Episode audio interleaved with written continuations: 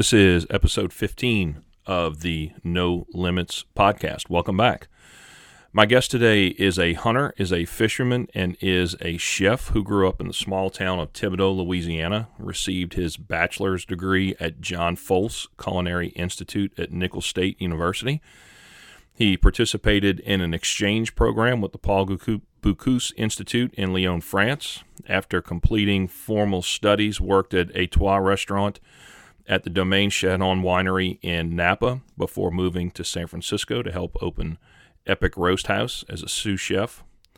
Uh, in 2007, he moved to St. Thomas, where he served as sous chef at two local restaurants on the island 2009, moved to New York and joined uh, the team at Milano. After four over four years, he was promoted several times and ultimately assumed um, several different uh, chef titles. Gramercy Terrace at the Gramercy Terrace Park Hotel uh, became executive chef at Blue Smoke Restaurant in New York. Um, he's also a solid believer and follower of Christ. We talk about the the many moves he made in his amazing career, totally relying on God's plan and guidance. Uh, he has really had he's really have a, he really has an interesting perspective on food and cooking and faith and how he uniquely combines all of those components to lead others to the truth of the gospel is really it's really super interesting. We we share a love of cooking, especially being from Louisiana. Um, just our, our love of of food and making other people happy through food is uh, something that we share. Um, so let's get started with the executive chef of Blue Smoke Restaurant in New York and my homeboy from South Louisiana.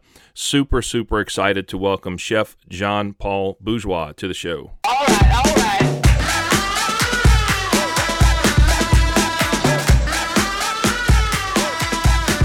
It's fun, man, because you know I got a bunch of Like at school, I'll come out here because I got two acres. The building that I'm in now, the building that we're in now, is in the back of my property. So, you know, up the road behind me a piece is the main house, and it's full of women. so the main house. the big The house. big house. Yeah. So, so how many people mispronounce your name in New York when they see it? They have to, because you got Um, the Cajun last name like me. Yeah. Even, you know, I was saying your name actually today. Yeah. And what I've realized is because I've spent so much time in fine dining, time in France, time learning correct French, yeah. I want to pronounce your name like Gautier, not Goche, like Pelche. Yeah. Where, you know, because you Yeah. pronounce it Goche, right? Yeah. Yeah. Yeah. And I always get corrected by my old man when I go home and I and I start saying I start saying like normal Louisiana names and, Yeah. and like correct The I way they're so correct, yeah, right? right. Like I don't mean to say that we're not correct, but so even I do it to other people, um, even yourselves. I was like, I was saying your name today, knowing that we were going on this. I was going on this podcast. I was like, make sure I don't say Gautier because that's not right, right? So, um, You'd be surprised when I answer to. but to answer your question about my own name, I mean, every day. Um, most people call me JP at this point, which Yeah. I, I prefer not being called JP. In the in the kitchen, I'm even chef or Jean Paul. And if you Yeah. can't say Jean Paul, you can just call me chef. Yeah. And as far and, and as far as bourgeois goes, most people don't even try to um, even try. Right? No, because you get Bo- uh, Burgius, Borgias is Borgius. Okay. is is all you know all the calls that I used to answer at my parents' house when you used to get like actual calls on your phone, um, yeah. you know, from whatever. Uh, it was always Borgias, so that's how you knew that no nobody was home by that name. That's right. Uh, Mr. Gunther, uh, wrong number.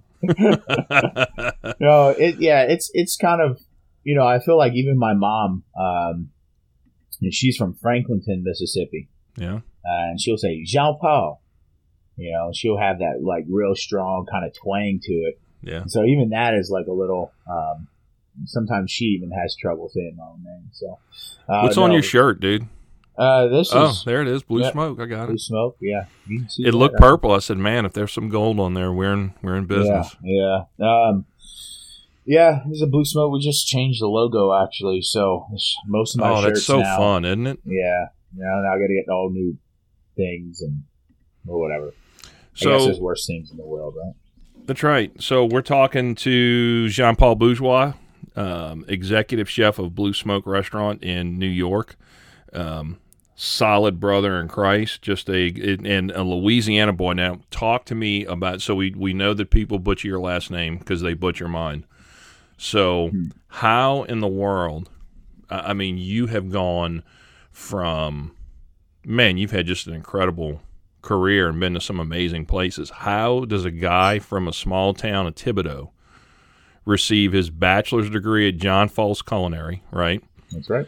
Um, then you go to Lyon, France, right? hmm And then You get your and, and then what? Napa yeah. So winery in Napa in San Francisco. yeah, I mean, How does that even, dude? That's crazy. How does that even happen? at a young age, when I was um, growing up, my parents we had um, we did an exchange program with a French cu- French class. Um, I forget what schools even. I was nine years old to about thirteen years old, and we participated in this. So basically, we housed a French teacher in our at our house in Labadieville, Louisiana, and um, we became really good friends with her. Name's uh, Nadine. Her husband's name's Patrick. Uh, they're retired now, just south of Paris. We still keep up with them, but that kind of led that whole introduction to um, to Nadine and Patrick led us as a family traveling to France three times before I was 15 years old. Uh, I have fond memories of trying my first scallop in France, Yeah. learning how to play badminton in France. How weird is that? And I still love playing badminton. Watching the Tour de France three times and seeing um, seeing our boy Armstrong win it twice. Yeah. Um, and so I think during that age, when uh, just being that age and seeing, uh, being exposed to that at a very young age, it just kind of fed my curiosity about food. Right. Um, and essentially, that's where it was really the seed was planted, and that's why.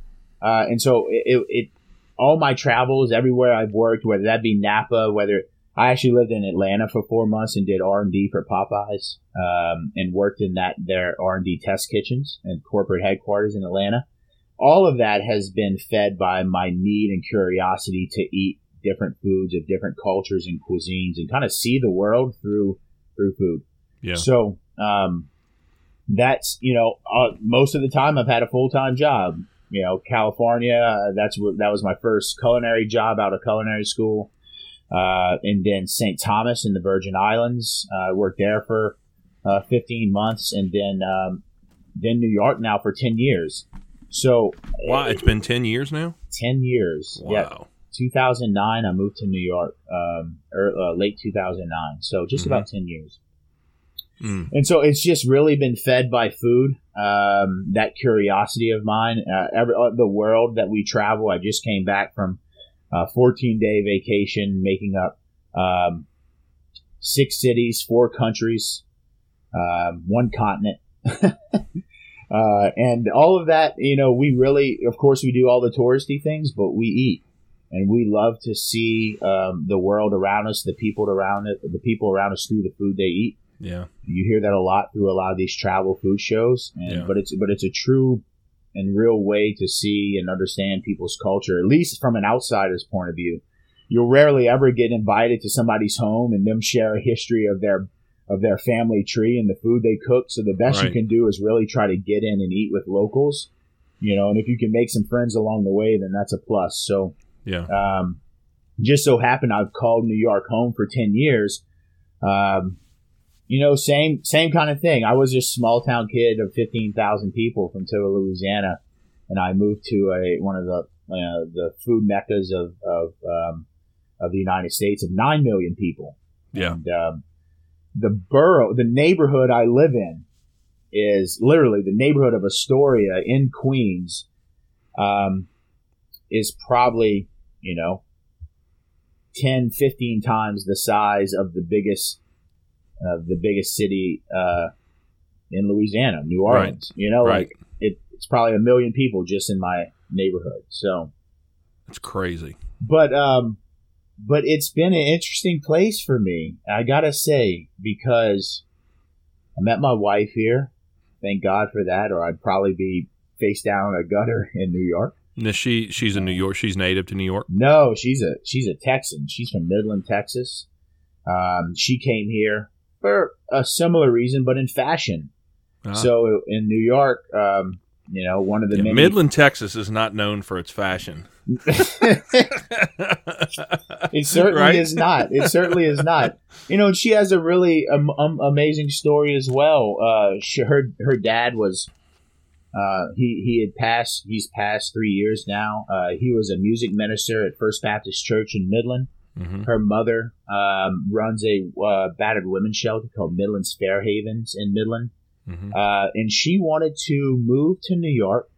Um, so that she could use fashion to connect with people and hopefully spread the word of Christ through through uh, empowering women and through the clothes they wear. And so oh, she has her on, own man. story of how Christ brought her to this big city from Midland, Texas. I have my own story, but mine wasn't um, so. De- at least I didn't. I didn't. I never recognized the connection between Christ and my kind of searching for something uh, mm-hmm. all my life. Um, until probably a, a few years ago. So, um, you know, Christ has used food in my life to connect with people all over the world. And for a long time, I thought it was just, you know, let's just go eat and eat and eat and taste new things. But in the background, he's kind of been playing his cards and, and moving his chess pieces to make uh, to have me connect with people. It's just through food he's done that. He'll do that, man. He did that. I mean, that's how our whole waterfowl ministry was mm-hmm. was started. You know, it's just he uses things that are that are just deeply entrenched in your soul and things that you love to connect with other people that have those same types of passions mm-hmm. to where y- you can clearly identify and connect with people on that common ground and then they see that there's something different about you and they want that. And that that's that's that's especially true what i've found and you're a big hunter too so you you know that um that man you're out there and you see the world wake up this world that he created and it's inevitable somebody's going to go man how can you look at this and say there's no god? Well romans 120 says you can't. Um, and so it's just such a natural ministry field for us and i, I think maybe that um, the the food the the food portion wouldn't or the food aspect of it wouldn't necessarily jump out at me as a ministry, but that's what makes it so cool. Yeah, you know what? Um, this past Sunday we were uh, Easter Sunday, and uh, the, I thought our our our pastor was going to give us kind of. I hate to say the same old resurrection story. Yeah, yeah. But you know what I mean. I mean, it's Sunday. Christ is risen. Thank God. Um, and we know that. We know that's a part of Easter Sunday. But he decided to take another route and talk about um,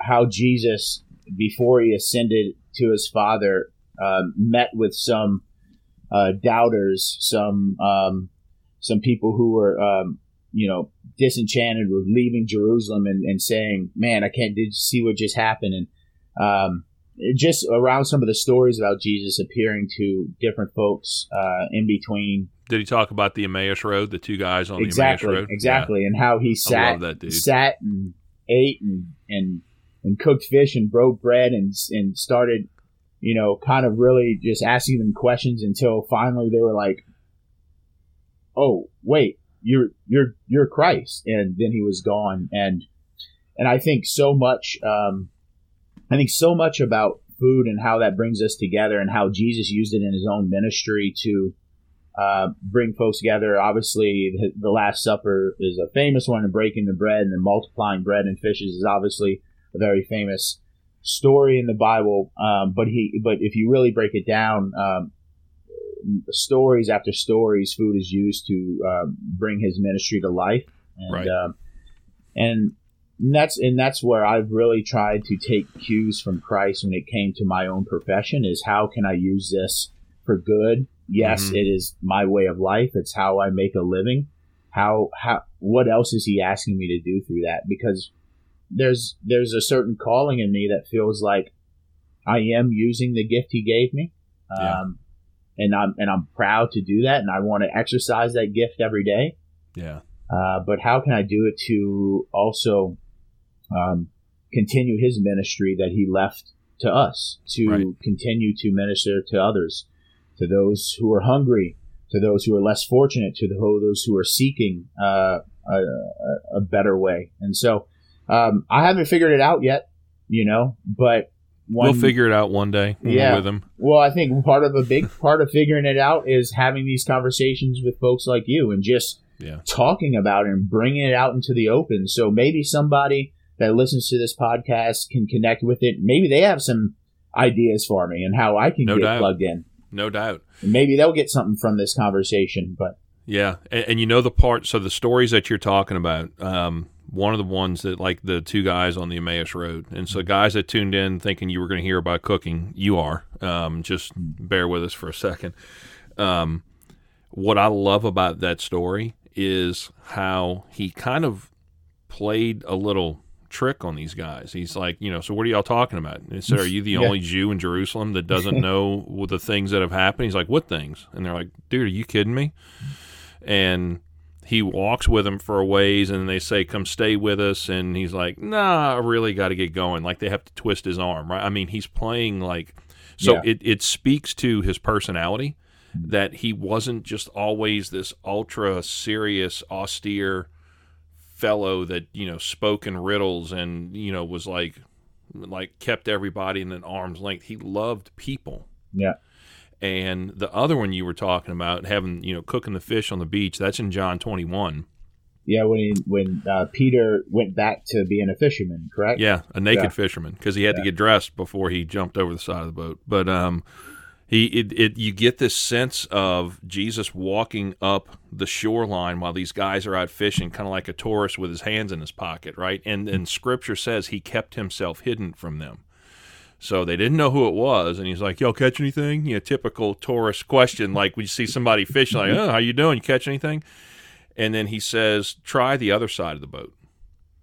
and they do and the, you know the nets are full and they're hooked all over again because that's how they met him the first time. Like i get goosebumps talking about it. Yeah, um, but then here's the really cool part. So he, he played a little cat and mouse hide and seek with him right? Pure personality. And then when they drag the boat up on the beach he doesn't say you know meet me at the synagogue for a bible study or no he has a cookout on the beach with his boys Hmm. with his best friends and i'm like that it's it's so not religious that it's not even funny And just to and just to rewind that three days before that, it had all fallen apart it all fallen apart. Not only that, Peter had denied him hmm three times. And I believe, and while he was sitting there, right, he he sat on the beach, said, "Peter, do you love me?" yeah Peter says, "Of course I love you. You know that." And he asked him three times, right? Yep. Um, and I, you know, those are. I was so happy to to hear that sermon on Sunday because it did reorient me to not just the resurrection, not the death on the cross and the resurrection, but the things that happened in between that were, um, you know, really speaks to uh, to your point, uh, Yeah. Christ's personality and forgiveness, and saying, You're, "I'm still going to build my rock.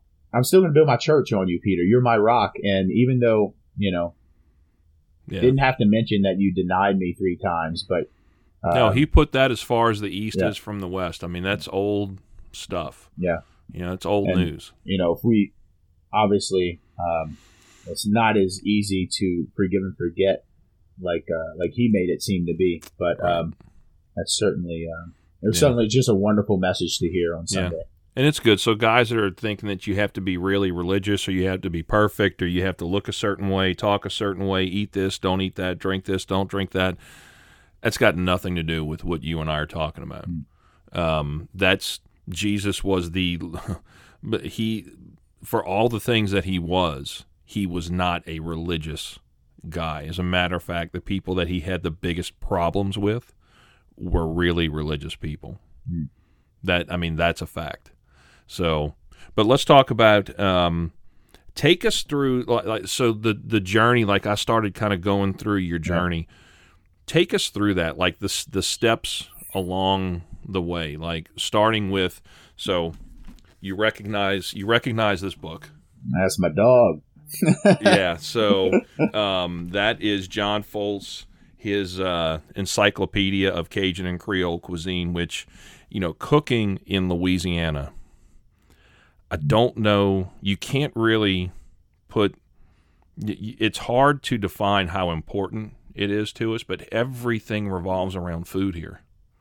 Well, it's kind of a religion in itself, Yeah. uh, in a way, you Yeah. know. And um, um, there's certain rules and traditions you break, and then there's some there's some you move forward and evolve. Uh, and John has been uh, on both ends of that spectrum, really honoring the past, and through the Encyclopedia of the Cajun Creole Cuisine, really digging in deep to the histories of Louisiana and all the immigrant um, and the uh, immigrant countries that settled Louisiana, whether Yeah. that's by force or by not, because there were there's plenty of ugliness in that history as well. Oh yeah. Uh, but he does a he does a great job at honoring it through food and uh, through foodways. He's also been uh, quite a master at um, uh, preserving the the history of Louisiana, all by pushing it forward through um, whether it be rum and whiskey making now that he does on the plantation, or milling his own grits and getting back to some of those and finding those heirloom grits that are, are corn that's maybe at one time was thought to be extinct Right. and really kind of bringing that back towards the thing. So yeah, I, I graduated uh, John Folse Culinary Institute in 2000. No wait. Do people know what to do with grits in New York? Um, yeah, I mean, I mean, I think so. I mean, Because I uh, asked for them, and they're like, "What's a like?" My cousin Vinny, what is a grit? no grits. um, you know, no, I, I think it in in New York.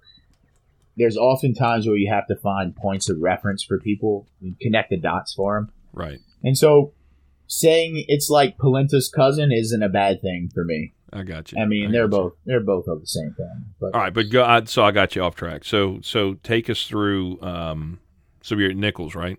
Yeah.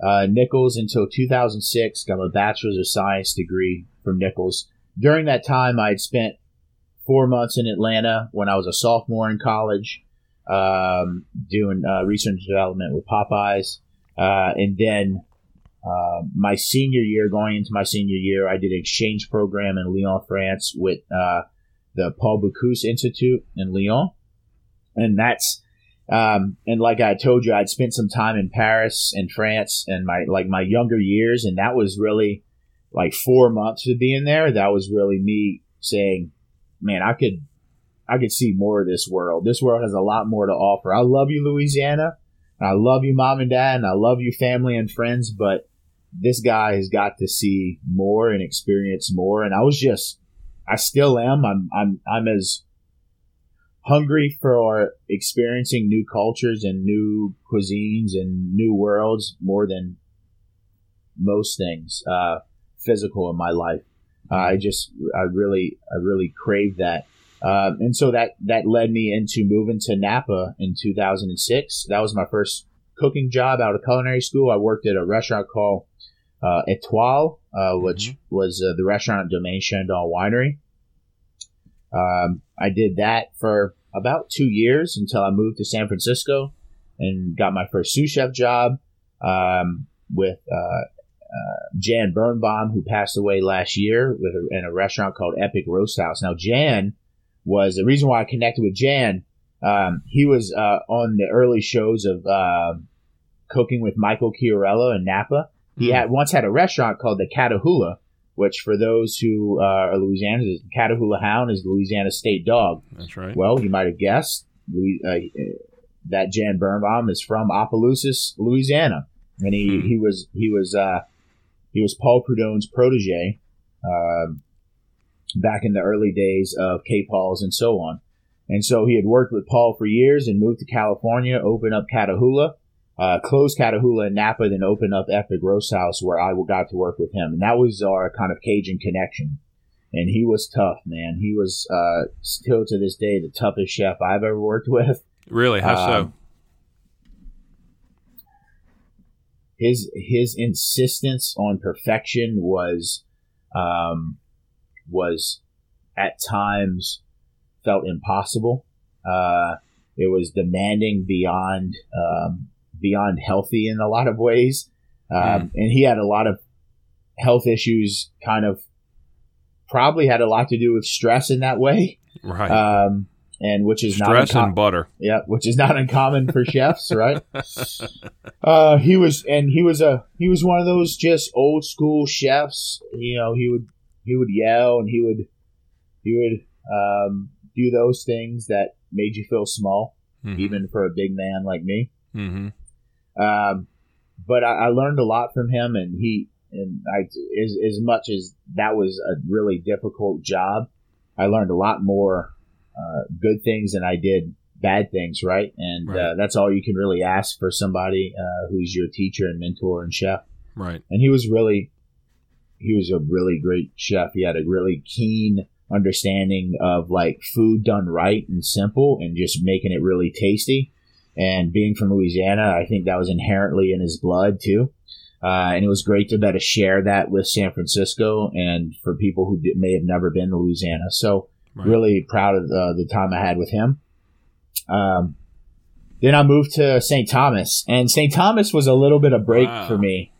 Uh, you know, funny and fun, weird as it is, um, when I left Epic, I was 23 years old, you know, and I had taken on this big new opening restaurant in San Francisco, and it was a big deal to open this restaurant in San Francisco. It was on, it was a high, kind of a, a high profile place at the time. And that, and there was this feeling that I was like, you know what, John Paul, like I graduated a year and a half ago before I got this job. Yeah. Maybe I was taking myself a little too seriously, too fast, and I wasn't going to enjoy like being a cook, you know. And so I mm. kind of I went back to cooking uh, for two years in in St. Thomas, and when I when I was when I was researching where to go, it's weird as this is going to sound, I, I the only thing I could think of was Weekend at Bernie's. Have you seen Weekend at Bernie's? it was meant it, it was it was uh, staged in Florida, but it was said that it was St. Thomas. So right. when I when I, I all I can think of is like how great that space was at weekends and weekend at Bernie's, and how I wanted to be on the beach and kind of live that life. And so I packed two of my biggest duffel bags. I sold everything. Um, because I didn't put anything in storage. I was in Nap. I was in San Francisco at the time. I went from San Francisco to St. Thomas, and I didn't have a job. I had never been there. Nobody would hire me without me like interviewing. All right, so you just you didn't have anything lined up. You just picked up and left. Yeah, I had I had interviews lined up. Okay, but but I couldn't I could I was too broke to fly there, interview, fly back and collect my stuff. Right? Like so I, I had to trust my ability to cook. And uh. um and it worked. and wow. I spent about 18 months um um I actually became a sous chef there too, but it was so chill. I cooked every night. I never even considered myself a sous chef, right? Like or management or whatever and I oversaw two restaurants that were kind of had adjoining kitchens. Now, uh, explain uh, real quick because some people might not know what a sous chef is. So, explain that real quick. Well, it it uh, it translates directly into under chef, right? But it's basically a manager, and you have an executive chef or a chef de cuisine. Then you have sous chefs, which are uh, just they do the ordering and scheduling and the kind of grunt work of chefs. Yeah. Okay. Uh, and they often cook too all the time. Yeah. So in this gotcha. position, I cooked all the time, which I loved. Um, and then one of the things I like to do is walk the dining room and talk to guests and really just kind of oh, yeah. be that be that guy, that presence. And as we kept doing that, and as we were creating our own kind of style of cooking, uh, there was a lot of uh, tourists that would come down from Boston, New York, DC, all along the East Coast. Quick flight, no passport needed, and um, you know, in the cold months in the Northeast, where do you want to be? Well, you want to be in 75, 70 Yeah. degree weather on the No beach. Um, so they would come down and I would have these conversations and, um, I just, I, I was get, I was feeling called to go to New York. One, just because I need to be challenged, but also a lot of the feedback was saying, Hey man, like, you should come to New York and do what you're doing because there's nothing like that going on. What, so what I- was so different about it? What were you doing that was so different? Well, excuse me. Well, for a small island of St. Thomas, there had never been um, a lot of classically trained chefs that really wanted to dig into the food culture of the Caribbeans Oh, okay. and combine that with classical French and Italian techniques, which So it's really like a fusion. I mean, you were doing fusion kind of stuff there. Yeah, well, you know that that word has gotten a bad rep. Yeah, I was going to ask you about that later on. Um, we look what all all we can do as chefs is use all the um all the things that we eat, taste, see, learn, and we develop our own palettes. And when I say not pal- not palette in your not palate like the roof of your mouth, but like a painter's palette. Mhm. right? And all those different colors are experience, or flavors, or taste, or textures, or salty and sweet, and all those different things that happen in that palette. And we just take our brush and dabble. Right. And it's part of our creative process to use all those colors or those experiences to create something unique. Maybe that's fusion. Maybe that's just kind of an artist taking approaches from others and making something on his own. And I think that's what people were seeing. People were just seeing our identity and our history come to life on plates. Uh, and essentially, that's what every chef does, and that cooks. Every whether you're a chef in a restaurant or a chef that's cooking at home for your family, or uh, not even a chef, or just somebody that's cooking. That you're just Mhm. taking experiences, right, and just putting them on plates. And so, um, we had something. We were doing something interesting for a lot of people, and um, people recognized that and kind of said, "What are you doing in St. Thomas?" You know, it's like a one horse town on a beach, and you know, Right. it's it's a fluid. It's a, a kind of a transient island, and because nobody can spend too much time there, it's, it's pretty fun in that way. And so I kind of took that and I ran with it, and I started looking at apartments in New York, and then I quickly realized I couldn't afford any Right. of this.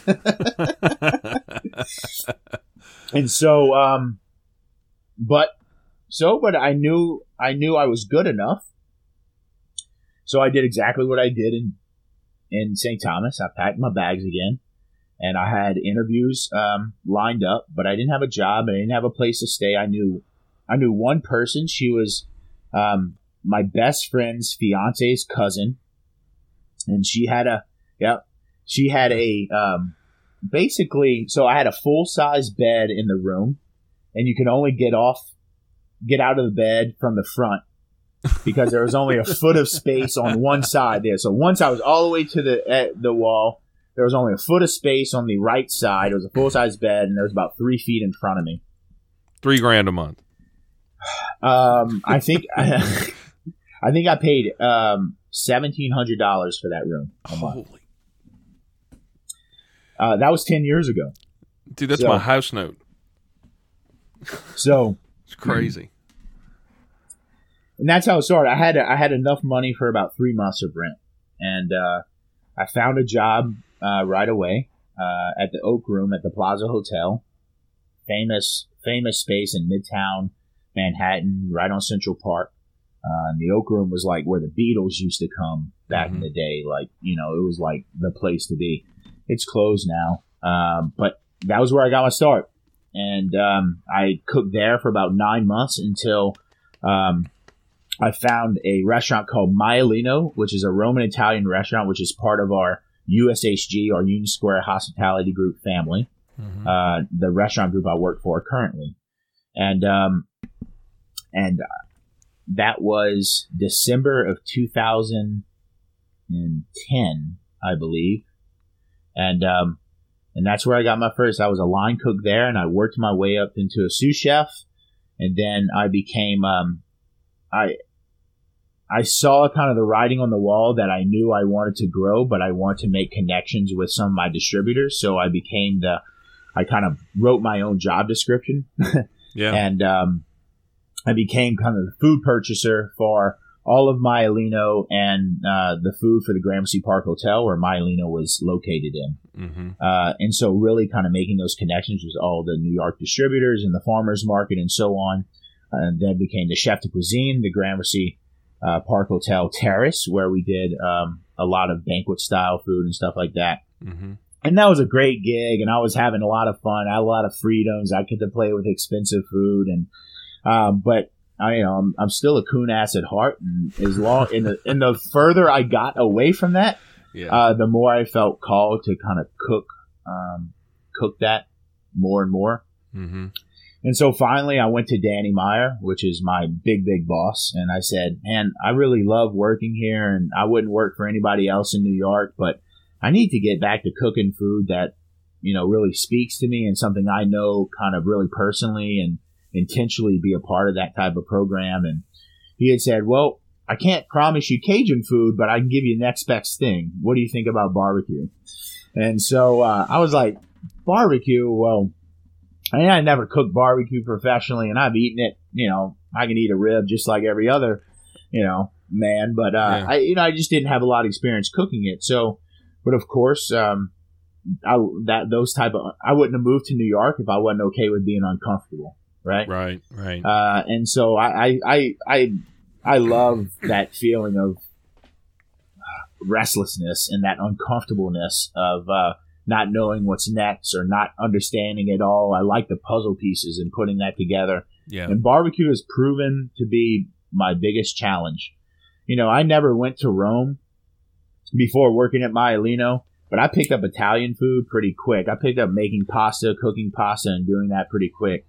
Um, French food, like I, I've cooked all these different cuisines, lived in like lived in the Caribbean, and kind of unplugged all those different things and broken that down and rebuilt it back up and created new food. But barbecue, barbecue out of everything that you think of how cheap it should be or how you know you don't need a college degree or even high school degree to cook it it is one of the most if not the most difficult genres of food to create and to Really? continually continuously cook on a high level to be to be consistent, the quality to be consistent. You mean right? yeah yeah that's well to to consistently do it well on a high Right. level Why do you Um, think it's so different? Like I look at French food, and so being from Louisiana, all right, if I had a dollar for every pot of roux that I stirred from my grandmother, don't let it burn, um, my house would be paid off.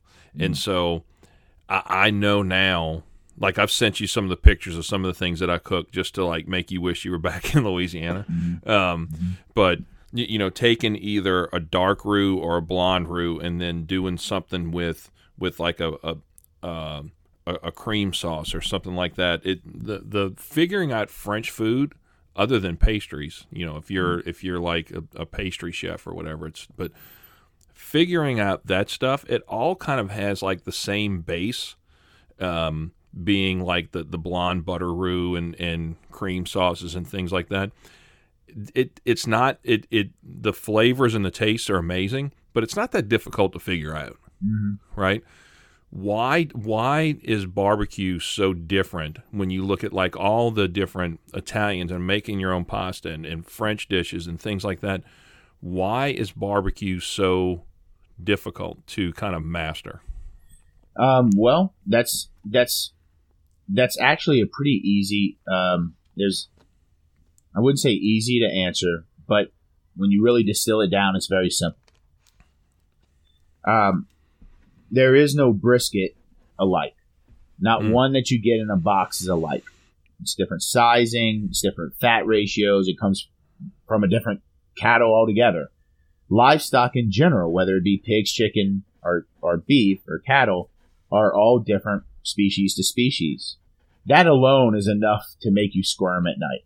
Mm. Um, but then it's unforgiving. And what I mean by that, if you overcook a brisket to where it's dry, there's no refiring that. It's 16 hours out. right. You burn a roux, and I can get that back to the same spot in an hour if I want to rush it. Mm. Right? A a a a, seasoned roux maker can Mhm. rush it right in an hour. Um, but you can re- you overcook a ribeye, I can refire that and get that re- done in ten minutes. Mhm. You know, you overcook a brisket, you got to make a choice. Either you don't have brisket today, or you got to serve brisket you're not happy with, Mm. or it's dry. And that goes for baby back ribs, spare ribs, chicken, and so on. And so it's unforgiving in that sense. The second thing is, is that despite all your rubs and your sauces and so on, it really only makes up a small percentage of what you're actually serving. And so it can't hide behind sauces, cream sauces, or roux, or or so on and so forth. The meat is the meat, and so um, if it's dry or under seasoned or overcooked or mushy or those different things, the skin's not rendered, fat's not rendered, so on and so Mm. forth. There's no covering that up. There's no corrective action, so to speak, in barbecue. It's all hanging out there for the world to taste. Yep. And that's what makes the consistency part extremely difficult is that you have to it's not it's not pasta where you say, okay, I have 64 grams of egg yolk, I have 150 grams of flour, I mix, knead, and I'm ready to put in through the machine.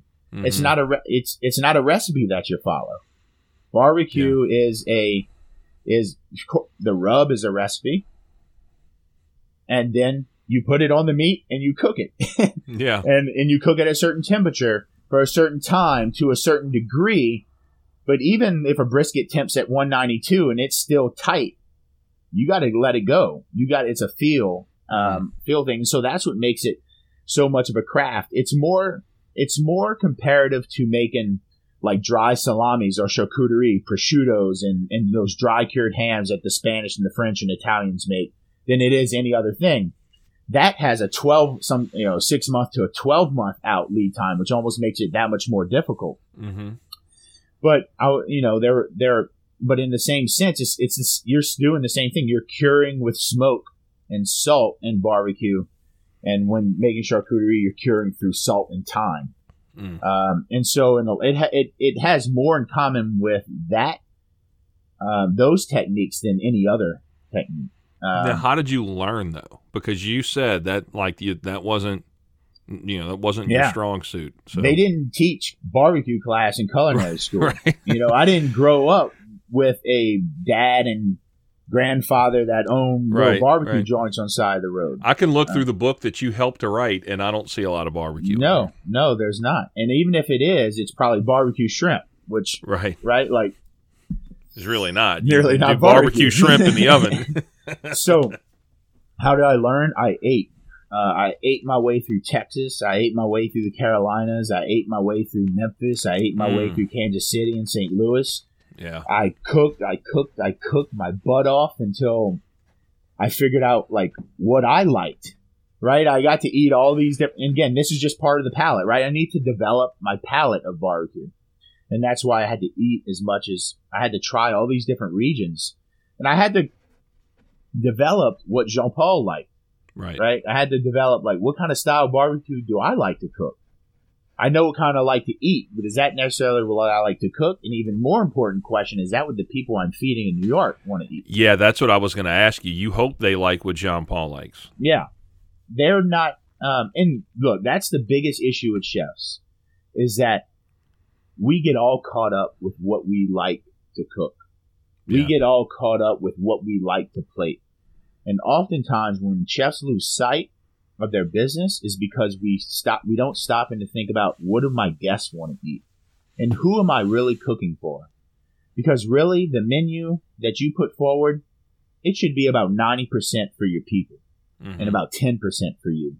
And if you're lucky enough, 10%, maybe there's more than 10% are for your the people the thing that you love to cook and you put your heart and soul and you really believe in is the same thing that those people really like to eat. Like, for example, I can't say that making coleslaw is this some this deeply ingrained food item that I am passionate about right. of course I'm going to make the best dang coleslaw I can make, and I'm going to make it taste good as much as I can. But really coleslaw is on the menu because people believe, and for good reason, that coleslaw should be on a barbecue menu, Mm-hmm. right? It's up to me to make make the best dang coleslaw that I know how to make, Right. right? But it's not something I'm personally invested in and going to live and die by. Right. But I know that needs to be there for the people, Yeah. right? And uh, and barbecue is for the people, man. It is a blue collar food. It can be eaten by royalty, if you will, but it was it historically comes from cheap cuts of meat from people that didn't have a dime to spend, Yeah. and um, it's oftentimes, you know, you got to put yourself back into that back into that kind of mind frame of like, you know, I am for I am cooking for the construction worker that wants a pulled pork sandwich for eight bucks, Mhm. you know, and not a um, a filet mignon for thirty two dollars with this. Like that's not the food we cook, you Right. know. And so, But you know, there's something in what you just said, and it's like, well, um, how do you? Because I, I, I am for for the big duck camp that I belonged to was 40 or 50 guys, you know, all from Mississippi, pretty much. Um, I was the coon ass that came up and made the gumbos and the jambalayas and the and the way that that stuff came to be. You can read about it in the encyclopedia that I'm looking at right now, John Folse's book. So much of that is people. What did we have left over? A gumbo. That's what it is. Yeah. You know, what did we have left over that we can make something out of these leftover meals from all week? You know, we had some chicken left over. Maybe we had some shrimp left over. There's there's rice and everything. Um, and so you, you're what you just said about barbecue being kind of the the the blue collar, really the you know the the people had to make do with what they had. That's how Louisiana, you know, that's how Louisiana cooking was. I mean, it's like, what do we have and what can we make with it that tastes really, really good? Yeah. Yeah. yeah, I, I would I would agree with you. I mean, uh, but you know, as you as you kind of unpack that idea, um, there's certainly a lot of um, cultures around the world that you know um, they they had a climate that grew rice really well, right? And so, what is their what is their crop? You know, what is a staple component of a lot of their meals? Just like you and I, and so we share.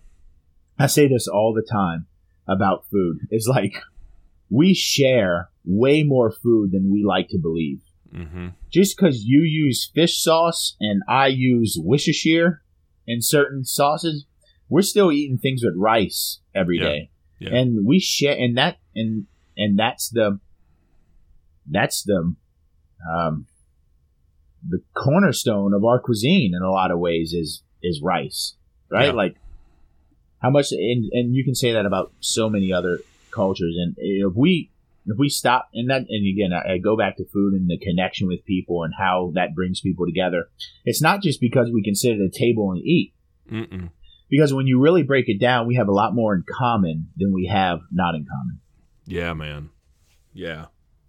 I've I've said that so many times. If we really just stop with the, you know, this guy's a Democrat, this guy's a Republican, this guy's this, but this guy's that. If we just stop and put all that crap aside, Mm. I think we'll find out that we have a lot more that connects us than separates us. yeah And there's nothing I have found for me anyway, uh, because I do love to cook. I, I was brought up so just uh, just south of Alexandria, Louisiana. Um, you talked about Opelousas. Well, mine was Bunkie. Mm. All right, so you know where Bunkie is. Um, I was brought up grabbing the chair and stirring the roux for my grandmother and learning how to make the, the brown stocks and the gravies and the gumbos and the jambalayas and I have now to a point where good food just makes me so happy. And what makes me even happier is making other people happy with food that I cook. Oh yeah Like I don't even have to sit down and eat it. But when people take a bite and they're like, "Oh my gosh, it's so good," like nothing warms my heart more than seeing people happy eating something that I prepared for them. yeah i call that the gift i love to give myself Yeah, man. you know that's a Right cooking on. for others is is is a gift you give yourself just to see them enjoy it. You know, to look out into a room and hear quietness, but see smiles and just see like that motion and eating and um, that's a gift you give to yourself and it's Yeah, it's a selfish gift but it's one that people But it's not though. It, it, it is. no it, it's not but it is You're right? doing It's it. I, I'm doing it for kind of a selfish reason, but everybody is just digging it. I Like hear my you favorite, no it's my favorite thing. I, I think it's page 442 in that book is the white chocolate bread pudding. Dude, when I make that after I put a big pot of uh, duck and andouille sausage gumbo, and they eat that, and then I hit them with that white chocolate bread pudding, dude, it's over. Yeah. Lights out. It's Lights done. out. It's done. I had a buddy tell me we were in duck camp, and I made. Um, I think I did make a a big gumbo, and I'm going to talk to you about that in a second. But um, so I mean, they were elbows deep. I didn't even have to clean the pot, dude. I mean, they were like bread sopping up the you know in the pot, and that just makes me so happy. But then I hit them with that white chocolate bread pudding with the bread pudding sauce on top and some raspberries on the side for some color and some blueberries. And they and one of the dudes said, "Man, that and a glass of milk is like Ambien. yep That will just knock you out and put you." Straight to sleep. lucky was- if they wake up for the hunt the next day huh some of them didn't, dude. I don't think it was a bread pudding though. I think it was something else. But um, so I think uh, let's talk about um, one of the things I want to talk about is prepping waterfowl to cook. Um, is that something that you that you have done a lot in the past, um, or Yeah, I mean, that's so cleaning ducks is how I learned how to clean chickens. mm, Um, because, you know, way before I ever went to culinary school, I was eight, nine, ten to about 15 years old hunting with my dad, and we always cleaned ducks on the bow of the boat at the launch before going in. And that was that's how we did it. So I had learned how to plucking? Yep, plucking. Oh, yeah. breasting, uh, even whole whole big ducks, or sometimes we just breast them out if we had a lot of poule d'eau or something like that. But Right. um, and I, I just I had learned that through just being at the launch with my old man and his friends, sitting down, sitting around and cleaning ducks.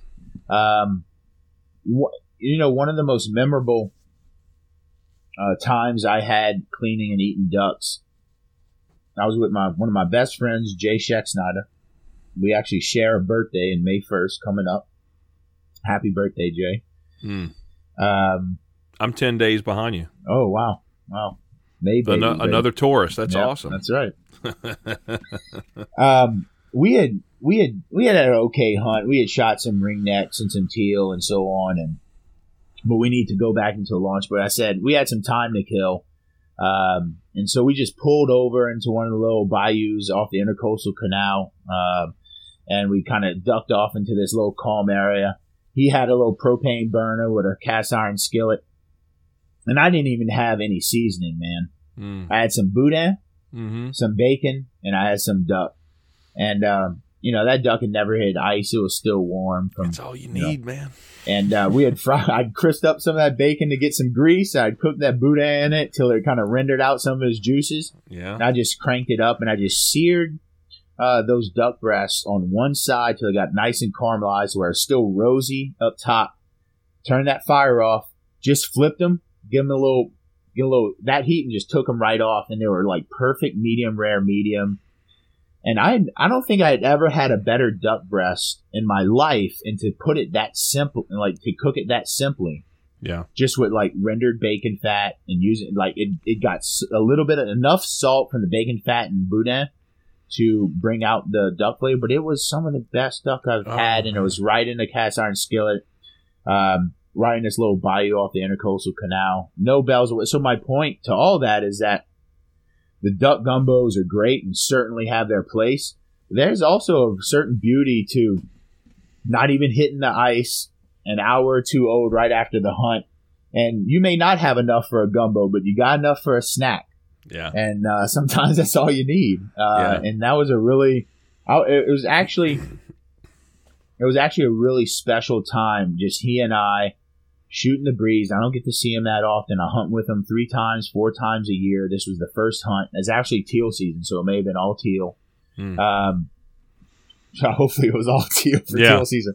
Right. Um, and uh, you know, it was good to just We'll catch up, catch yeah, it was just good to catch up with a with an old friend and uh, and cook those ducks and and, ha- and just have that moment right there, right on the water. Yeah, I think one of so you touched on it. excuse me. One of the biggest mistakes that I see guys make.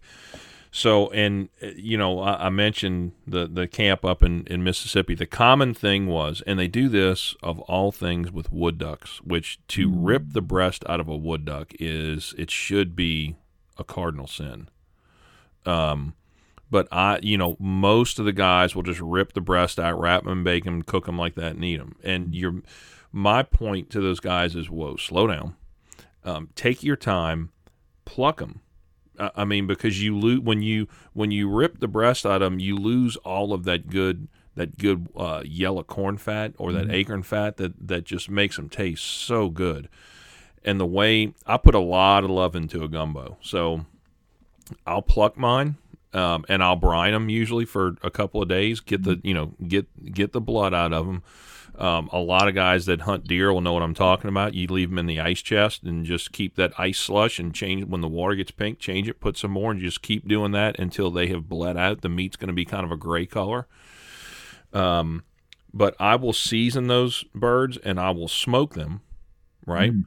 And then I take them out, let them cool, pull all the all the meat out. You got to look for the shot. Mine, you know, I shoot mine in the head, so there's no like, right?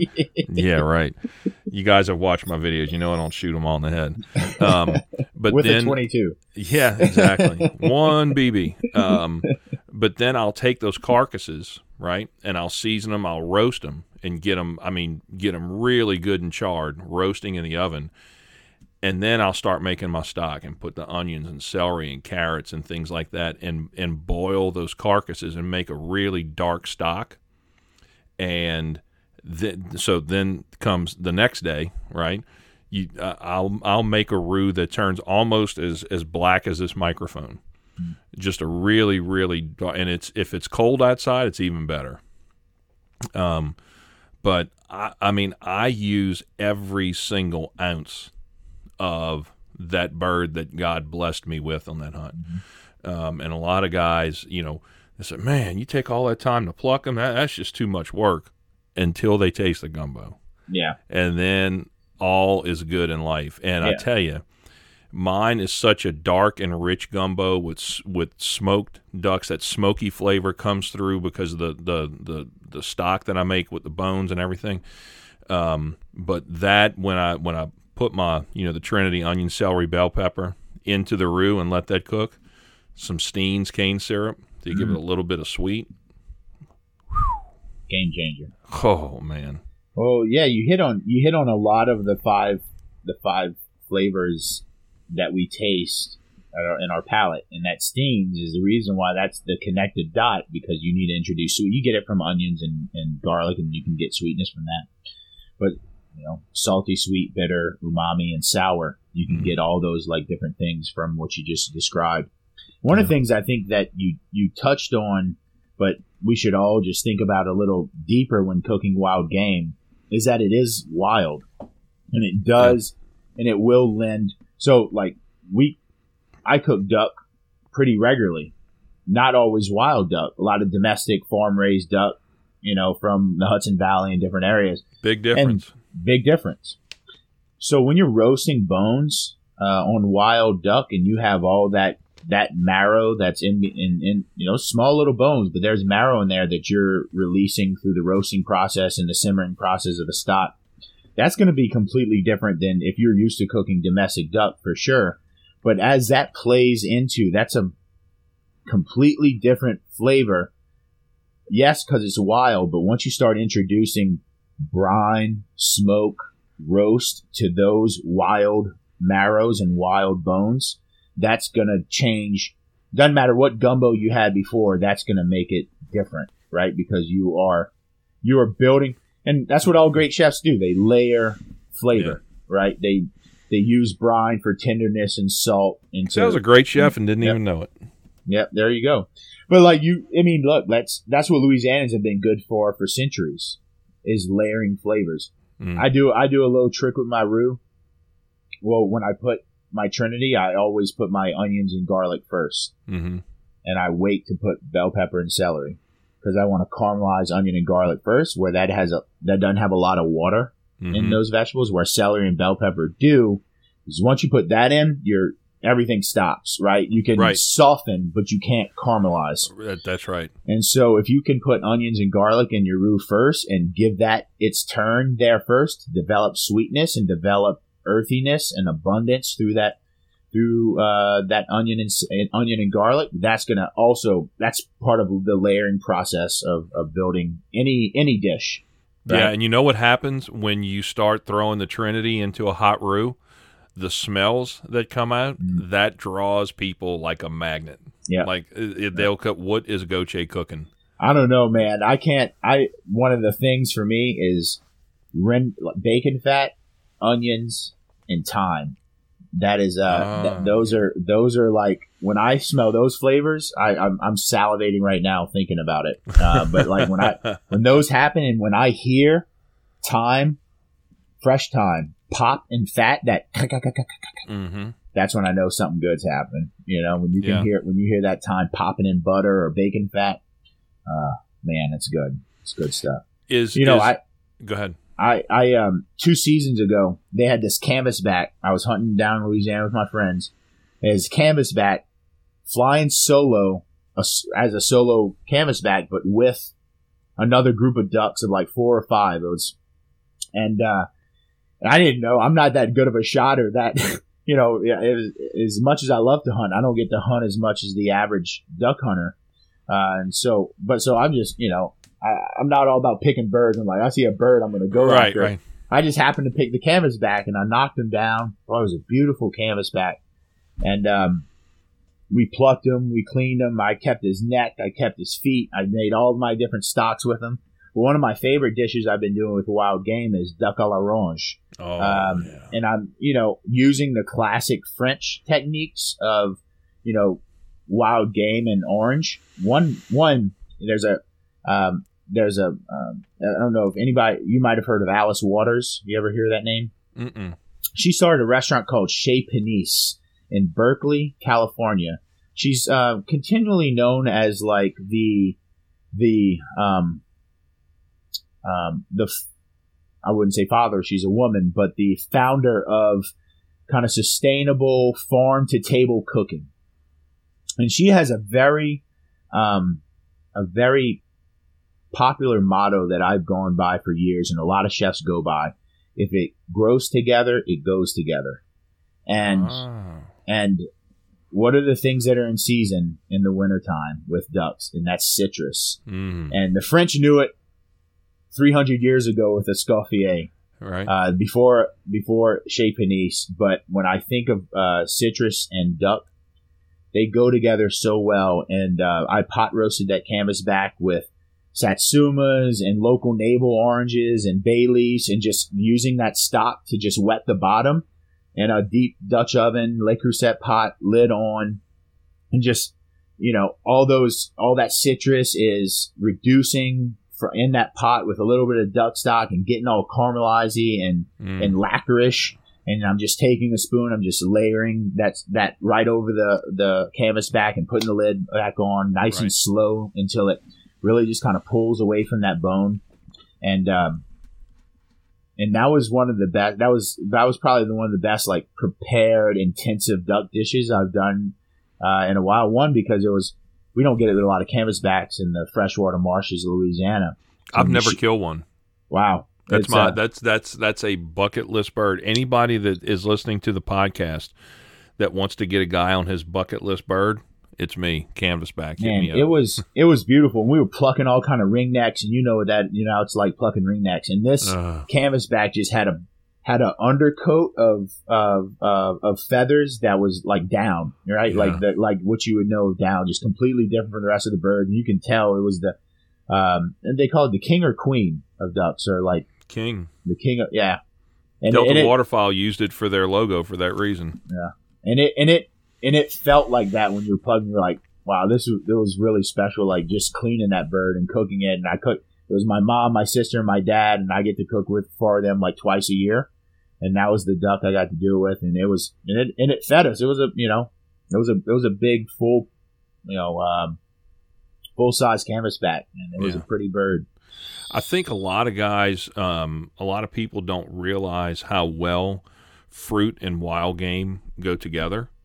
Um, be it mayhaws or be it you know be it blackberries or oranges or apples or, or things that and I think that overcooking is the biggest mistake you can make with any wild game. Yeah, yeah. this is this is the classic um, the classic conversation with wild game. It's it's almost and I hate it's kind of like octopus in this way. You it's even cooked for five minutes, like really quick and seared and like perfectly mid rare, or you have to cook it till it literally falls apart and off the bone. Anything in the middle is just Mm. tough and not good. I'm okay with overcooking in terms of like not being medium or mid rare, but you got to take it past the point of well done to the point of like pot roasting Mm-hmm. and kind of falling apart and being tender. And that's what all meat goes through those stages. Some take longer than others depending on what the makeup of the animal is. But at some point it's going to be well done and then you're going to get to the point of tenderizing again through the through the process of breaking down proteins. Right, right, right. And, and to me, top of the list for me, waterfowl as far as eating. Wood duck, number Yes. one. Teal, number two, right behind it. And then you start getting into your mallards and gray ducks and things like that. But man, I, I see guys ripping the breasts out of wood ducks and teal. I'm like, oh my gosh, please stop. Man, that's a bad. I mean, wood ducks like.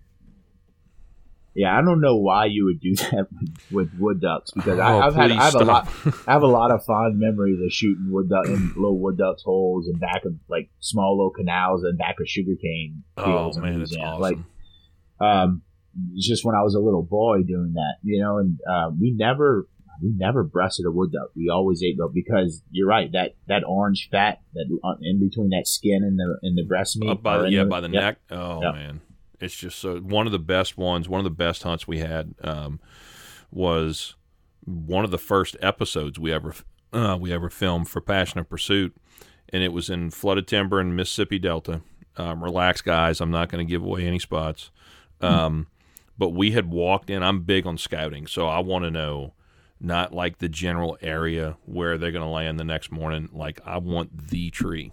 I want to know the tree that I'm going to be standing by, and that's just one of those things that I'm super super picky about. It drives some guys crazy, but oh, I mean I kill a lot of ducks, so okay. Um, there's the lesson. But we we walked in and we were scouting the spot. Me and Lee Green, one of our field pastors, scouting the spot, and we could hear them. We walked a little ridge, and then the we started getting to water, and we could hear them. We couldn't really see them, and it's like I said, I want to know exactly where they are. And so I, I kind of saw some moving in the trees, maybe hundred yards up. I said, "So I, I just stay. I'm going to slip around, and I'm going to I'm going to get to that next oak tree and see if I can like use my GPS to to set a point. You know, hundred yards up. That ex- that's exactly where they're going to be. And I took one step up, and the woods exploded. Hmm. I I mean, if there wasn't if there wasn't 500 mallards in this one timber hole that we hunted, there, there wasn't a single one. And so I'm like, oh my gosh. So we got in there the next morning, and our field pastor from North Carolina came in with his buddy. One of my buddies here from uh, from Covington went with me. Um, Lee Green from Baton Rouge was with us, and we got in there. And I didn't know that you know we're used to pass shooting wood ducks at first light, um, but we were standing where the wood ducks wanted to be. I mean, and they came from every direction at daylight. I mean, it was it was like shooing mosquitoes. And so to the guys that hadn't scouted that spot, I'm like, look, we can shoot we can shoot six ducks total. So go easy on the if you want mallards, go easy on the wood ducks. Only shoot two. Well, that was for. I mean, for there, there was no way. I mean, they were landing on your head. You just you can't lay off of them when they're like that. And so we had uh, we had five guys. So we had our thirty bird limit. You know, by because I said, okay, we have enough wood duck. We can't shoot any more wood ducks. We had our three each, um, and this was twenty minutes after after shooting time. And so I said, okay, because at seven thirty, at seven thirty-five, I so it you know it, it's seven now at eight thirty five the mallards are going to come, and I mean like clockwork here they came and dude it was just oh man it was ridiculous but we had thirty birds by I don't know maybe quarter to nine that morning, Wow. um, and it was just but but the wood ducks I, I just I love as much as I love shooting them Mm. I love plucking them, smoking them, and using them in in some type of of gumbo or just just roasting them, like you said, with like Yeah. orange or fruit or something. Yeah now, did oh, you so did good. you go back to that hole, or did you hunt that hole regularly throughout the season, or did you kind of yeah, give it, give it we've space? we've hunted it a bunch before that, but we had never had like I think we just caught the water had just come up and flooded a white oak acorn Mm-hmm. uh, patch. A white oak it, it just had a good mass that year. Um, and we try to not hunt the same hole twice, like back to back, you know, days. Mm-hmm. Um, and so this this place it's a it's a refuge. So you there's no hunting on Thursday. Friday, Saturday, and Sunday you can hunt one part of it, the part that we were in. So we scouted on a Thursday. With that hunt I just told you about was on a Friday. Well, Saturday is when everybody's off of work, and it's a relatively easy walk in. It's probably you know about a half a mile on dry ground, so it's super easy. But you could also get to it pretty easily from a boat. And so I said, okay, Saturday, Sunday, everybody's going to be here. So then we walked. Uh, the the spot that, that we film in is a 1.7 mile walk in and a 1.7 mile walk out.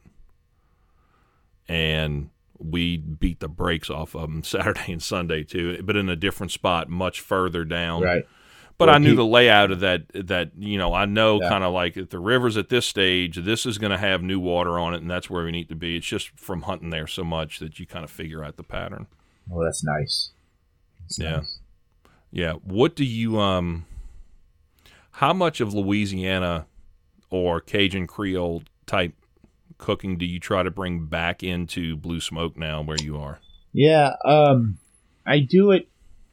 I wouldn't say it's like has a full time place on the menu. Um, you know, I'll I'll make boudin once a month and special it out, or I'll do um, I'll make jambalaya um, when the when the weather's right and gumbo. Gumbo stays on the menu pretty for like six months out of the year Mhm. because it's just people one it's people people know it it's gumbo jambalaya um shrimp and grits which it really isn't a louisiana thing right. um but that's they they they associate southern food and cajun food with only a select few things they have no idea what coubillons or fricassees or sauce piquants Yeah, or man. or you know boudin really you know i have to really talk about boudin like what's you know it's a rice sausage mm, really Yeah. rice sausage that, that, that, that- until they eat it.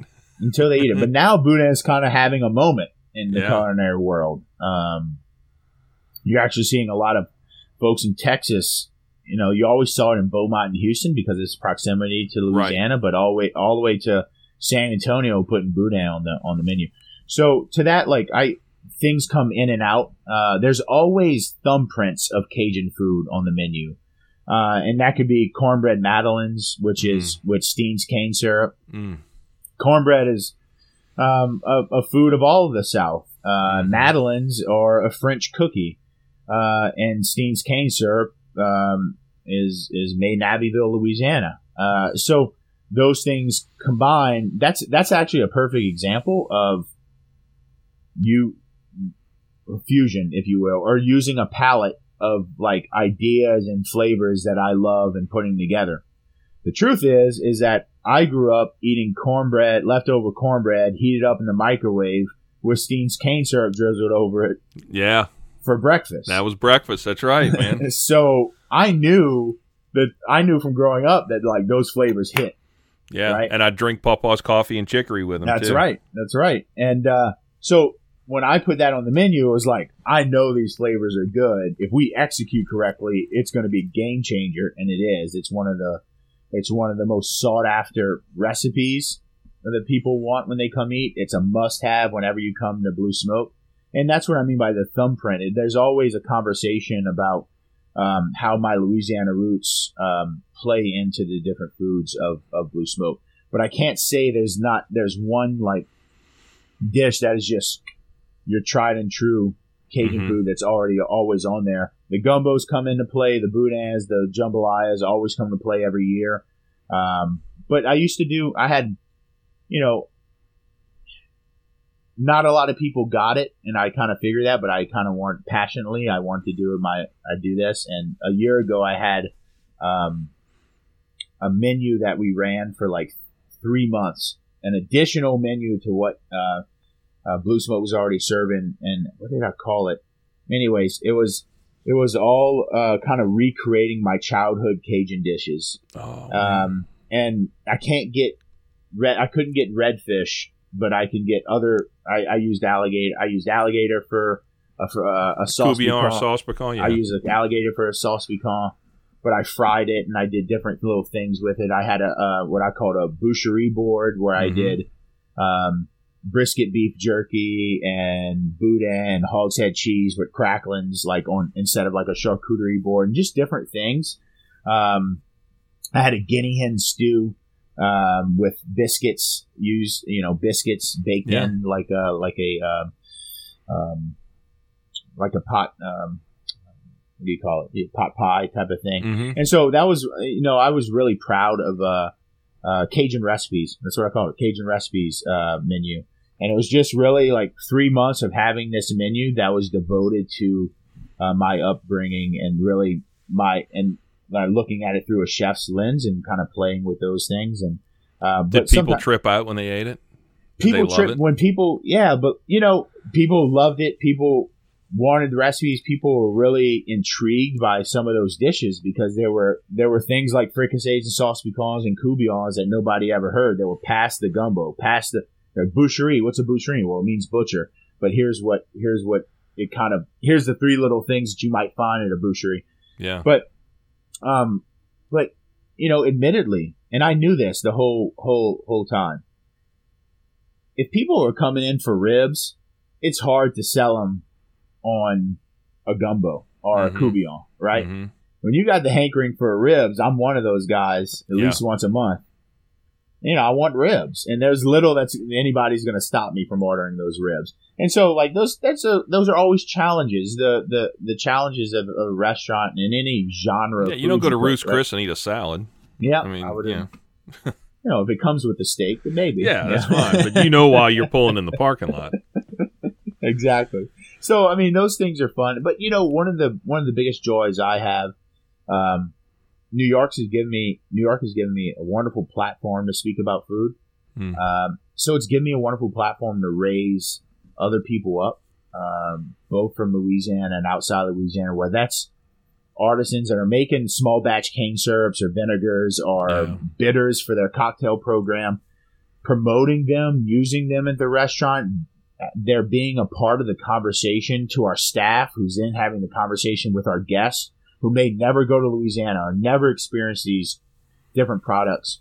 And that can be different cornmeal, rice, rice grits, different, you know, all these different things. Um, that now we have a platform to talk about them for and with. And so that's been really special for me because, you know, um, I've done a lot. I'm tur- I turned 35 May 1st, and I've done a lot in my short career as a chef. Uh, and um, you know, my name's on the menu, my name's on the website, and that's I'm very humbled by that. Uh, but I use a lot of great products that nobody knows about, and a lot of great ingredients that you can't get here in New York that never make it out of the southeast, even. So um, it's been wonderful to able to put those people on a pedestal above me and above the food and above the restaurant and, and above all that things and really had them part of the conversation. That's just that's that that's that's life, man. Making people happy and holding other people in higher regard than you do yourself. It's all going to come back. Yeah, Mhm. look, I mean, again, God, I, I I've been blessed over and over again in this life. I feel fortunate. I guess I, I told you in the beginning of the show. I feel fortunate to be sitting here in this chair talking to you, Yeah. um, having the ability to talk about my career at this point, in and itself is just like winning a James Beard Award for me. Um, and I, I just I, I I'm compelled to um, have the conversation about others, and if but if you know if cooking better food and getting more awards and getting more recognition, if that's the price I have to pay to be able to raise others up and to have that opportunity um, to have a conversation about the Southern Foodways Alliance in Oxford, Mississippi, mm. or um, Anson Mills Grits, or Geechee Boy Cornmeal, or Holy City Hogs out of South out of Charleston, South Carolina, or any of the number of amount of people that I get to work with to have the conversation and make them part of Southern food and part of our culture, then I'll take that every time, you know. And uh, again, I've been so fortunate that people raised me up as a young chef and a young culinarian. Um, it's done great things for my career. Being in New York, having the shot of working at Blue Smoke, I wasn't fixing to leave New York. I stayed. I met really? my wife. Right. Yeah. So, um, these are all things that I just count my blessings every day on, and I just really reflect on them more than anything, and think about how I can give back and how I can raise people up. Uh, so I don't know. It's just been a. I, I I'm now getting to that point in my career where I'm saying to myself, "Wow, like I'm I'm going to take a step back and say, wow, all these great things have come to me. Yes, I've worked hard for them, but do I deserve them? I, I don't know if I deserve them, but I know other people deserve them. Yeah. And so how can I how can I get them back in the spotlight too? So, uh, you know, that's it's all part of um, growing, and that's kind of where I'm at right now in my career. So what what is what's next? What what where do you um what do you see coming up next? Or where what kind of your your goals are um is it to eventually make your way back home? Is it or is it I don't know Monday I just might feel like selling all my stuff and moving again. Of course you got a wife now so you can't do that. Um, yeah I, she'd be down for it. Um, that's good. yeah um, what, where did what what kind of what do you want to do that you haven't done yet? Let me ask you that. You know, if I wasn't a chef, I would. Um, I always said I want to be a part of uh, coastal restoration, Louisiana. Oh man, um, big time. And man, that's it, it's such a. And those who are from Louisiana know know this issue all too well. And for those who aren't from Louisiana, um, coastal erosion through saltwater intrusion, shipping canals, hurricanes, um, rising water levels, um, so on and so forth, are uh, exterminating Louisiana's coastline at a rapid pace. Um, I just read that there's been some um, um, there's been some uh, what do you call it laws and such passed as of recently to help aid into coastal restoration in Louisiana, uh, different uh, through Senate, Louisiana Senate and Congress, and so on. Um, and so I'm hoping that takes um, that those wheels get turning and we see some things come to fruition in the next few years. But I don't know if we're ever going to turn around decades and centuries of erosion. But uh, if we can slow it, that would be great as far you know those are things that are really passionate to me and i have no idea how i can be a part of that conversation. Uh, again just by talking about it out loud to people who may not know about the issue to shine a light i often say sunlight is the best disinfectant. Mm. uh, and so if you can shine a light on issues and problems there's hope that maybe there's people that are smarter than me that can aid in helping those things. Um, in terms of food and cooking um, more than ever, I am feeling called to um, just cook with my heart uh, and for my heart and for other people's heart, and um, to really be a part. My culinary voy- voyage uh, does not end in sunset on being the on being the chef at Blue Smoke. Um, mm-hmm. People like Jose Andrés, um, people like um, Operation Barbecue Relief. And for those who've not heard about Operation Barbecue Relief, um, you should go out and look them up.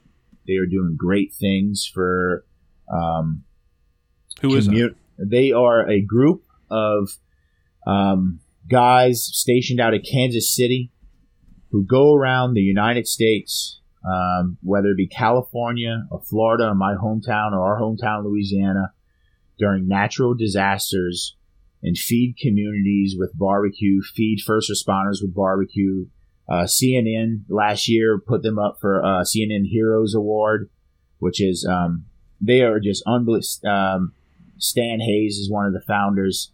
Um, they're just a wonderful group of men who go out and cook their hearts out for people with broken hearts. Hmm. And that have to do with natural disasters. They're in California for the wildfires. They're in the floods, um, you know, in the Amite River and Mhm. Baton Rouge flooded Mhm. and so on. Katrina, Rita, so on and so forth. They've been Yeah, I've got for, it pulled up right now. Operation Barbecue Relief provides meals to displaced residents and emergency personnel during times of natural and other disasters.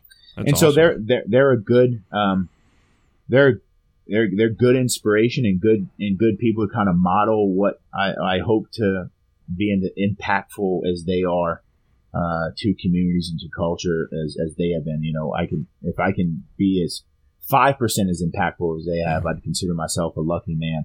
And so Operation just- Operation BBQRelief.org. that's right. That's website. and so I, I try to I try to make it out with them as much as I can. If, if you know it's during natural disasters, it's hard to fly into certain areas, but you know Mhm. that's that you you make the sacrifice and you go you know, you lend your hand, you can lend your financial services and so on to to that. Uh, and there there's there's groups like that that I really look up to, and you know at uh, hopefully I can make an impact like that one day. And it's just um, right, like I said to you in this podcast, it's food is my way of life. It's how I make a living. It's how I afford to go duck hunting. You know, um, Yeah, how much But- do you get to do that now? I try to I try to go uh, three or four times a year. I try to make a goose hunt. Um, you know, once a year as, as such. I was in Lubbock this past year. Um, I've grown I've grown to uh, gotten to be friends somewhat with the Mossy Oak folks down in Mississippi. So I'm actually doing some uh, some events with them this year, and hopefully can make some hunts. I got killed my first deer with them in Mississippi. Hmm. So I, I try to, you know, I just try to be outdoors, and no matter where I'm at, if I'm doing different events, it doesn't matter if I'm fishing or hunting or just walking the woods, kind of Yeah. in solitude. I, I really, I really cherish those moments, uh, Yeah. especially when you're in. And I love New York, but it, you're you're surrounded by people constantly, and so to having that freedom of space is really special to me. So I try to do that. Doesn't matter if I kill ducks. Um, doesn't matter if I catch fish. Those are just the the the spoils of being Yeah. out there. Uh, but being out there is the real prize. Um, but as far as my next moves, I just want to keep giving back to my community. I just want to keep cooking my heart out for people with broken hearts, and um, try to do that as much as I can, and really trying to find ways to be impactful in that. Well, I, I'm going to put all of your website and contact stuff in the show notes so um, listeners can check it out. I was in Queens when you were out of town, hmm and uh, I didn't see a whole lot of tail and redfish, and I didn't see a lot of teal. and I looked. No, there's some Canada goose. Uh, Canada Ooh, geese. you don't want to eat them, man. Yeah, they they kind of hang out on the on the East River. If you want to, Yeah, it's funny, man, because I, I I did see some of those. I almost wrecked. I was on Islip. I was on the the the the LIE going out to some agencies that I was working with, and uh, there were some Canada geese that flew across the highway and almost wrecked. So yeah. You know, I just learned the other day that they're not called Canadian geese. They're nope, Canadians are people. Yeah. Canada's are geese. Canada geese. Yeah. I said I that. I said that on my last podcast. Yeah, yeah. Um, we had uh, some guys come in from California and hunt with us, and they were um, they're actually Pakistani, um, Mm. you know, Christians from from Pakistan. They hit me up, um, uh, Josh and Jerry Massey, and they said, "Man, we'd we'd love to hunt with you. We love your message. Like, what what do we have to do to get to hunt with you?" I'm like, "I don't know. Do you get on a plane? I mean, there's uh, there's nothing you know special about me." I said, well, "What do you want to hunt?" And I'm thinking they're going to say, "Man, we want to hunt flooded timber because that's what." You know, so everybody they said we want to shoot Canada geese. Then we want to shoot Canadian geese. I said, okay. So they flew in, in Kansas, and we were hunting with our buddies, um, Ronnie Kondo and his crew just south of Wichita, which is, they're always covered with, with geese. Mm. They kept saying Canadian geese, Canadian geese. And Ronnie said, okay, so just so you know, um, Canadians are people, Canada's are geese. And I, dude, I almost fell out of out of the tangle free blind we were hunting in because it was just so funny. Like, yeah, it's Canada geese. I love hunting them though, man. I look, I sit out on oh, my yeah. front porch some mornings. Uh, now that it's warmed up a little bit, I can do this a little more freely. But just every morning, they you can hear them honking away, going you know in and out of that river, mm. and even that just kind of makes me feel at yeah. home. You know, yeah. just listening to them travel, and even they, you know, sometimes sometimes they fly right over the trees. Mm. Sometimes they're they're flying in formation. You know, do you ever do this when they up. fly over? I, you can ask my wife. I do that like when she's driving and I'm riding on side of the road and I see him just kind of piled up on side of the road. I'm like, yeah, aim the fake gun at him. That's so funny. I love I it. I think we all do that. it's so like our, you, it's like our air guitar. Yeah, that exactly. You get ACDC on onto you can't help but play air guitar with Angus, right? When do you uh, when do you get to come back to Louisiana? Anytime soon? Funny enough, I think I'm going to be back at the end of May to do a little, um, a small promotional video with, um, with on my culinary, the John Folse Culinary Institute, mm-hmm. and um, some uh, fundraising, some fundraising and uh, and donors that have contributed to uh, building out that culinary school a little bit. So I think I actually have, I haven't flights aren't booked yet, but penciled in the end of May I'll likely be down in May, uh, Louisiana for a few days to do that. After that, it'll likely be teal season, and then a couple times, um, couple times for duck season. Hopefully, I can make it down. And then, you know, anytime. I to be honest with you, like I have no problem with flying out on a Friday night, being at a duck camp Friday evening, and hunting Saturday, Sunday, and coming back Monday. Like I'll, I'm like take duck season. I'm like take my money, Here's my take my money. Bye. Let's get the. T- oh. So. Well, I tell you what else, man. Um, so when you come in in May, the redfish ought to be about right. It's been really windy, water's been high, um, but I usually keep my thumb on them. So if you want to, uh, you want to hit me up when you come in during May, we can make that happen. Yeah, and then any of the times that we, you know, we're going into Kansas and hunting Canada geese or ducks or whatever, dude, I can pick you up at the airport and bring you back. Yeah. Well, look, I'm again, uh, if that's an invitation, count me in. Yeah, uh, it is. I, I will I'll buy. You know, we'll we'll set it up. But yeah, definitely. If I'm if that happens, which I think it will in May, we'll see what time, what kind of time I have. But uh, yeah, um, I'd love to if you do, man. I, would love to. I'd love to hook up with you. Yeah, I'd love and, to go and just man. The fellowship and everything else. And and you know, I, I think I think uh, our viewers and our listeners will be seeing and hearing a lot more from you because the the whole the cooking side of our ministry is like when we first talked uh, is something that I would really really like to to be a little bit more deliberate and intentional about. Yeah. Um, and I think that uh, you know every everybody's got to eat so you know all vectors cross at the stomach for guys so. Yeah yeah uh, i'm i'm again thanks for thanks for having me on. It's oh, uh, I, I, got I, I i got connected with your message and what you're kind of what you were talking about through the outdoors through instagram and if it wasn't for that i don't know if we'd ever met. And uh, just to share with you um, last time i was hunting in lubbock and uh, you know, they ain't much to love it for those who've been nope. there, right? It's a Milo. but you, got, you, know what's in Lubbock actually?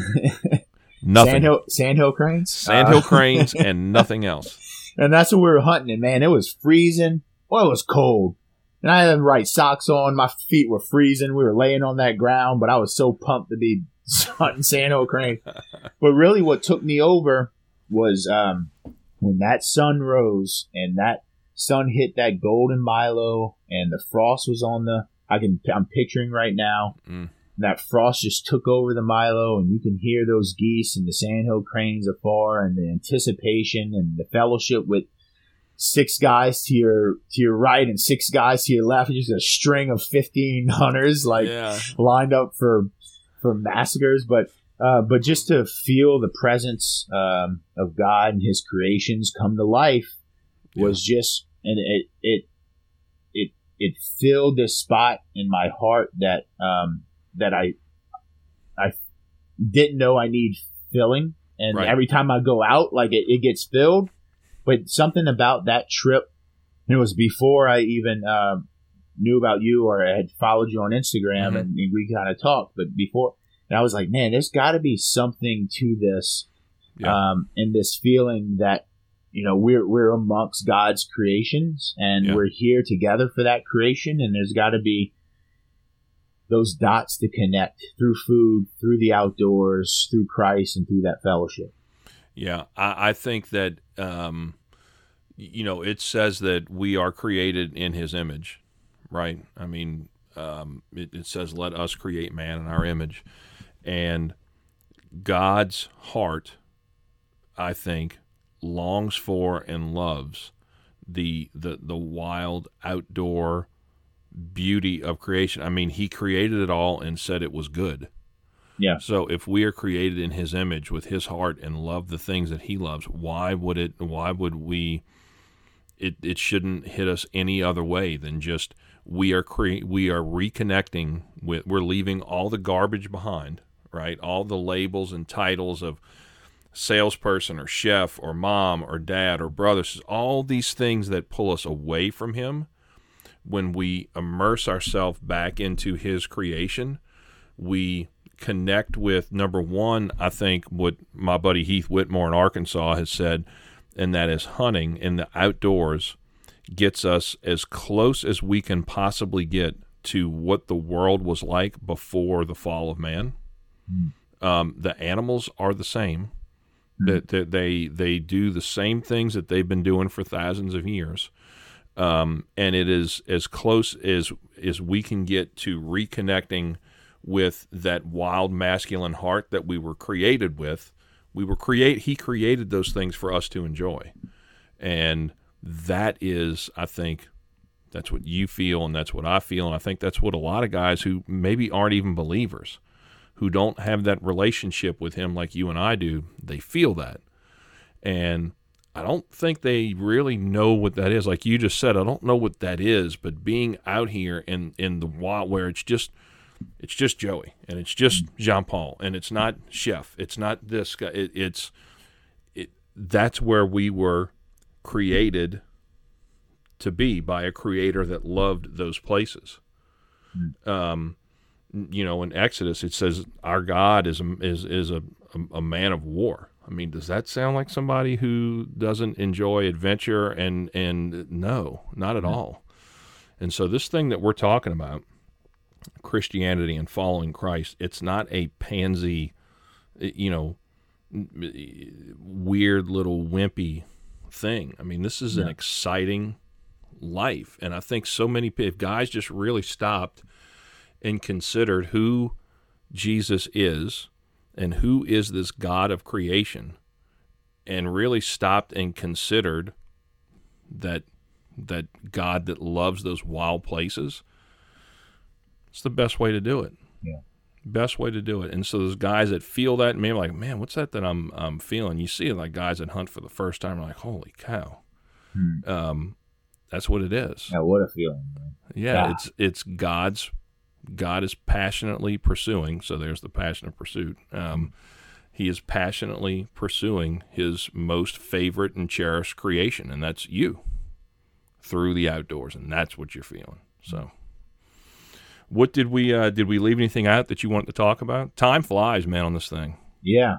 Um, I don't know, man. I've had such a good time just really uh, Yeah, getting to know you better through this, and uh, Mhm. Yeah, uh, it just it's a, it's a it's a good it's a good conversation to continue to have, right? And I think Yeah. don't think enough people are having it, so I'm down to spend hours on hours on here just talking about cooking, talking about the outdoors, talking about Christ. And Yeah. Again, the more we can talk about these things, the more um, reach we can have on people who may not know all those blessings that He's bestowed upon us. So, um, right, man. Great conversation, right and uh, I think we can have plenty more of them. We can right on, man. We can create wild game recipes. We can yeah. hunt together. We can do all those yeah. things, and uh, I think I think that's something that we can really, really pursue uh, moving forward too. Yeah, man. Let's do it.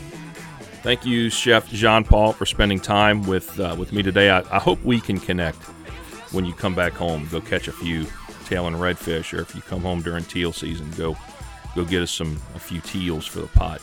Uh, you guys, please hit Chef Paul up, Chef John Paul up. All of his contact information is in the show notes. Uh, make sure you also go to tanglefree.com, enter the promo code PASSION at checkout, and get free shipping on your entire order. Tanglefree.com, tanglefree.com, tanglefree.com. And finally, make sure to subscribe to the show. It really helps us move up the charts, and you guys have been amazingly supportive so far. Show is doing really, really good good numbers, um, and that's all because of you, and we appreciate you. So make sure you subscribe to the show. And until next time, bye bye, y'all.